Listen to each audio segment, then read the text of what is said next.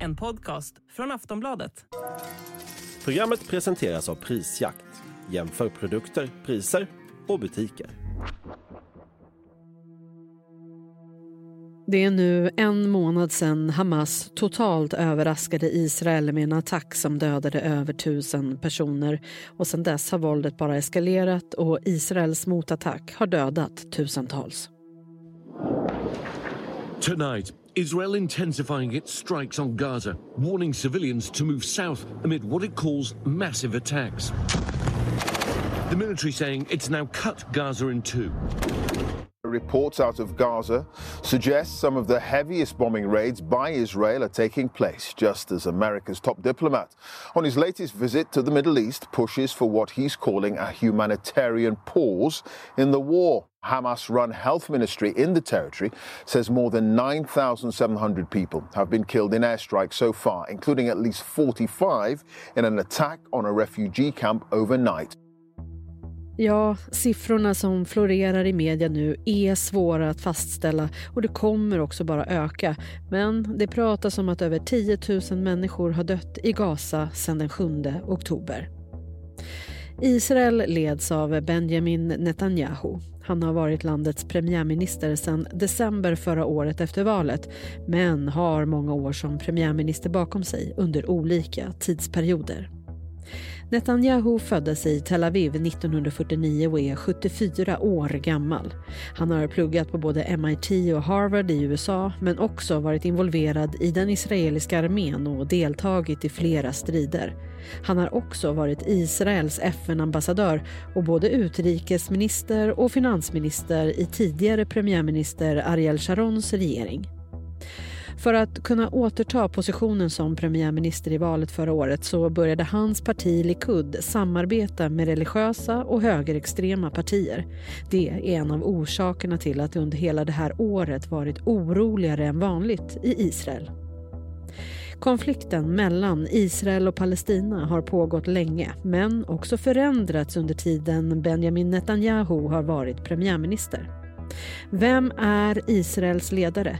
Hur har hans ledarskap påverkat det som sker i landet nu? Och vad har han egentligen för plan för Gaza? Ja, det här pratar vi om i det här avsnittet av Aftonbladet Daily. Jag heter Jenny Ågren.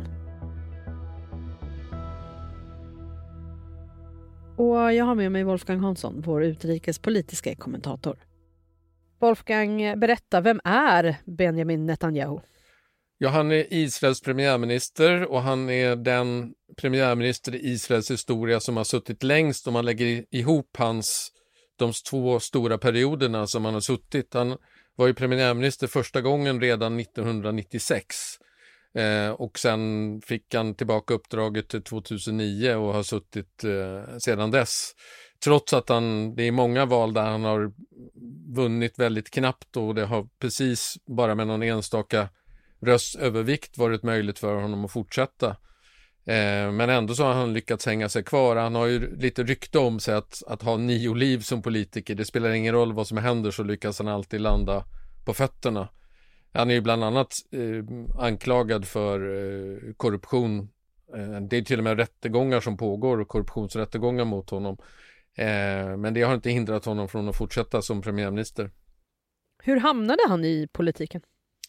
Ja, han blev vald till Likuds ordförande 1993. Alltså Likud är då det konservativa, stora konservativa partiet i Israel. Eh, och innan dess så har han tillbringat väldigt mycket tid i, i USA eh, och bott där och arbetat där. Eh, så att han är, han är en väldigt eh, skicklig, eh, verbalt väldigt skicklig politiker liksom som eh, alltid har svar på tal oavsett eh, vad han får för frågor mot sig. Och du sa det att han har liksom ändå klamrat sig fast vid den här posten under många år. Nu så eh, samarbetar ju hans parti med högerextremistiska partier, visst är det så? Precis, eh, sedan årsskiftet ungefär så har det bildats en ny regering där han lutar sig mot eh, bosättarpartier och extremreligiösa partier. Ehm, och det är ju mycket av det som har legat bakom den enorma turbulensen som har varit i Israel under hela hela det här året, redan innan kriget nu startade. där ju nationen har varit väldigt splittrad i de här juridiska reformerna som Netanyahu vill införa där han vill minska högsta domstolens makt och ge mer makt åt politiker som honom själv eftersom han ogillar att högsta domstolen hela tiden går in och ändrar beslut som, som den israeliska regeringen, det vill säga hans israeliska regering, fattar. Och vad har det här inneburit för eh, styret i landet? Ja, alltså det här är ju den mest högerextrema regering som Israel någonsin har haft. Eh, och just det att han lutar sig mot de här mera eh, allra mest extrema partierna gör ju också då att politiken har ju också förts väldigt långt högerut och det har gynnat bosättarna på Västbanken och det, det ser vi ju nu eh, sedan kriget startade så ser vi ju hur de, hur de ytterligare har flyttat fram sina positioner och, och mer eller mindre eh, helt självsvådligt eh, dyker upp eh, hemma hos palestinska familjer och säger till dem att ni måste flytta och gör de inte det så skjuter de dem eller misshandlar dem Eh, ofta får de hjälp av den israeliska armén för att driva iväg de här palestinska eh, olivbönder och annat. Eh, och det har ju skapat en situation på Västbanken som, som gör att den också riskerar att explodera eh, och skapa en, en, en ytterligare en front för Israel i kriget. Hur ser stödet ut för honom på hemmaplan? Det varierar väldigt mycket skulle jag säga. Han, han, är på ett sätt en väldigt populär politiker. Många gillar honom, många tycker att han, eh, eh, han är den som kan försvara Israel. Men just den aspekten har ju tagit väldigt mycket stryk av den här terrorattacken som Hamas genomförde den 7 oktober. För det var ju trots allt Netanyahu som är ytterst ansvarig för eh, att landet hålls säkert. Och det har ju alltid varit hans melodi liksom, och hans argument för att han ska få sitta kvar, att han kan hålla Israel säkert.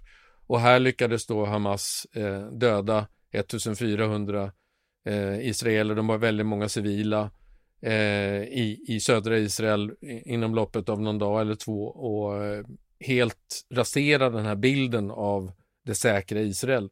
Och det har ju skadat hans rykte enormt och eh, det kommer säkert att vara väldigt svårt för honom att eh, sitta kvar när, när, när det väl det här kriget en gång är över.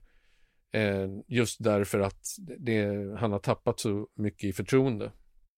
Och sen är det ju så här konflikten mellan Israel och Palestina har, har ju pågått i evigheter. Hur har det förändrats under hans ledning skulle du säga? Ja, alltså, jag måste ju säga, jag har ju följt honom väldigt länge och följt den här konflikten väldigt länge och jag det är få politiker som har bidragit så mycket till att rasera möjligheterna till en fred mellan palestinier och israeler eh, som Netanyahu. Han började redan direkt när han fick makten 96 och, och, på olika sätt sabotera det här fredsavtalet som Israel och Palestina kom överens om eh, 1993 eh, och där Bill Clinton var med när det här signerades. Eh, och sen dess har han, har han fortsatt att, att eh, han, han har undergrävt liksom möjligheterna till eh, att skapa försoning mellan Israel och palestinierna och istället skapat splittring. Och det finns ju många som hävdar att det är Hamas är lite av hans skapelse på det sättet att han alltid har försökt, att han har tillåtit Hamas att fortsätta existera eh, som en motvikt mot den palestinska myndigheten därför att han vill visa han vill visa israelerna att det inte finns någon pålitlig palestinsk partner som man kan förhandla med. Och då har han försvagat palestinska myndigheten som är ju den moderata delen av palestinierna och låtit Hamas stärkas för att visa att titta men de här är ju terrorister, de kan vi inte förhandla med. Och på så sätt har han ju bidragit till att skapa den här situationen som vi har idag. Vi ska snart prata mer med Wolfgang, bland annat om vad Netanyahu vill med Gaza framöver. Vi är snart tillbaka.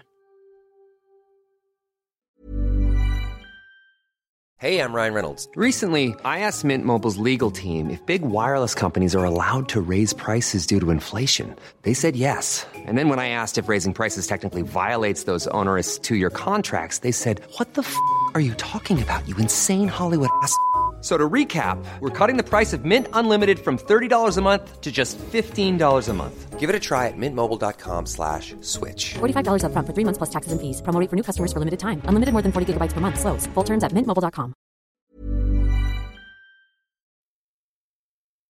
Och förutom då att Israel vill ta hem på Hamas för det som händer den 7 oktober, vad vill Netanyahu uppnå i Gaza? Ja, alltså Israels övergripande mål det är ju att krossa Hamas en gång för alla. Att radera ut deras militära förmåga. De ska inte kunna attackera Israel inne i Israel någon gång mer och de ska inte heller kunna skjuta raketer mot Israel som de ju har gjort under ganska många år av och till. Eh, och det är därför vi har haft ett antal krig innan det här. Eh, det är ju på grund av Hamas raketbeskjutning av Israel, men de har ju aldrig tidigare lyckats infiltrera inne i Israel på det här sättet som de lyckades med den här gången. Och det vill Netanyahu, och inte bara han, utan israeliska samhället överhuvudtaget, vill ju omöjliggöra att det ska kunna ske eh, ytterligare en gång. Men går det att utplåna Hamas?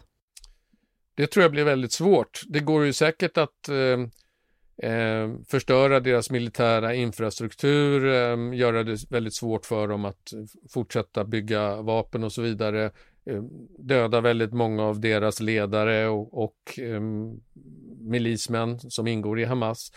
Men Hamas är ju samtidigt en ideologi, alltså den, den bygger ju på liksom att eh, Palestina tillhör palestinierna, Israel som stat, som judisk stat ska inte få existera. Den ska utplånas.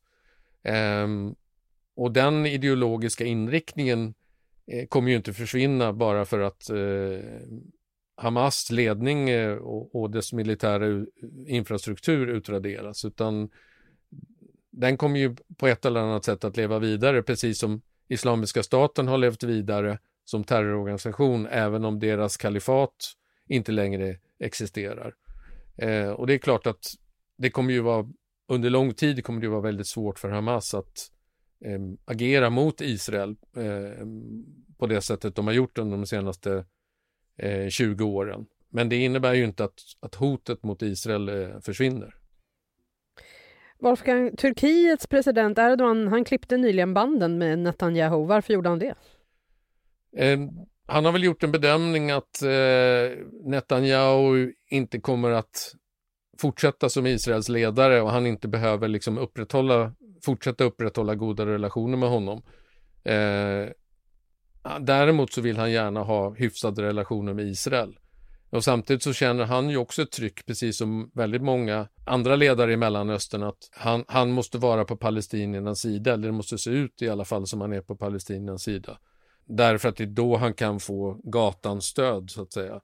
Ehm, och det är därför som väldigt många arabledare fördömer Israel väldigt hårt eh, samtidigt som de inte alls på samma sätt fördömer eh, Hamas eh, attack. Jag menar, Erdogan har ju sagt att Hamas är frihetskämpar och inte alls eh, terrorister.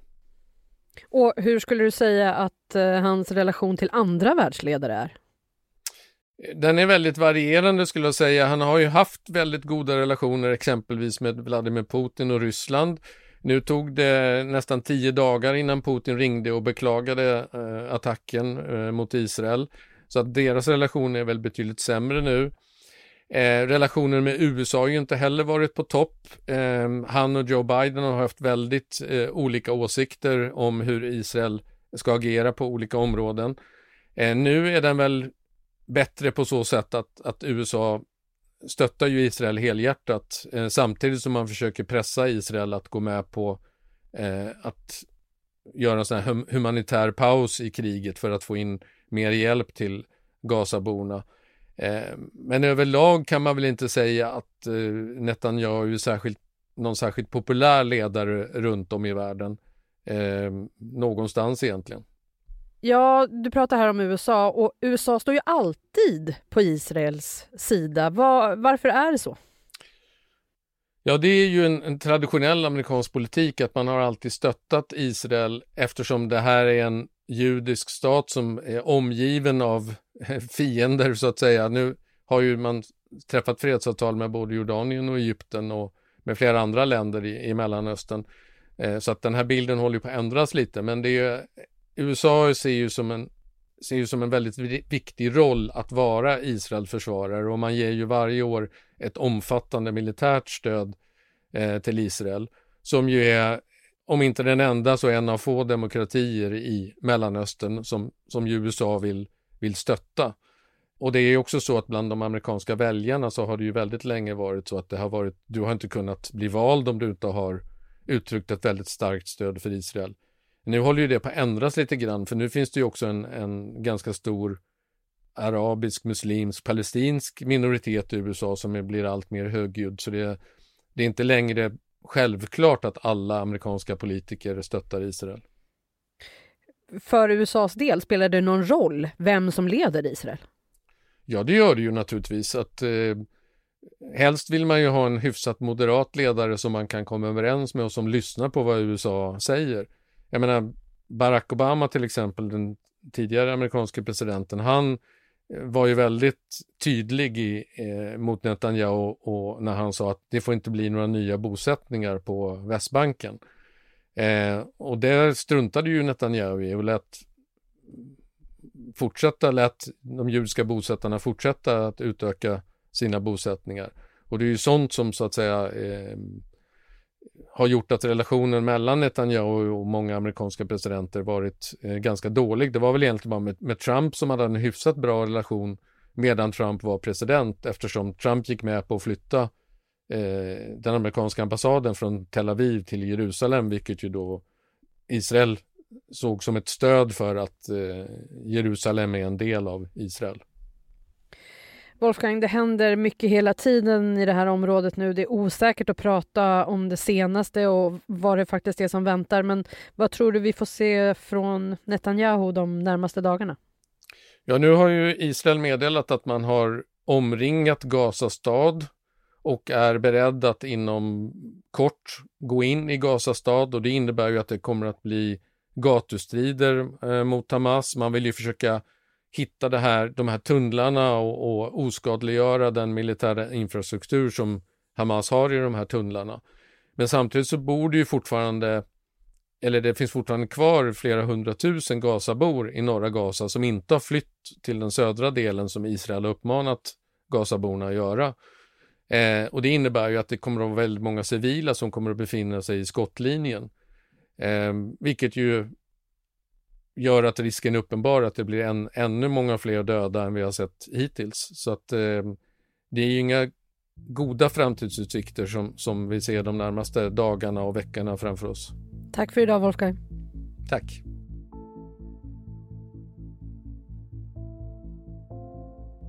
Sist här Wolfgang Hansson, Aftonbladets utrikespolitiska kommentator.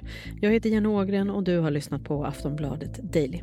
För det senaste kring allt som händer, gå in på aftonbladet.se. Vi hörs snart igen. Hej då!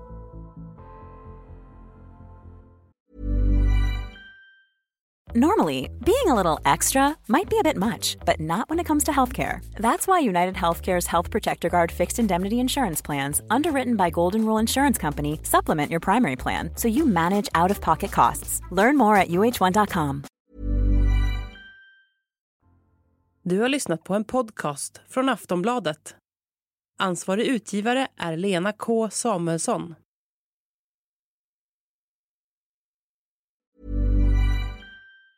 Tired of ads barging into your favorite news podcasts? Good news. Ad-free listening is available on Amazon Music. For all the music plus top podcasts included with your Prime membership.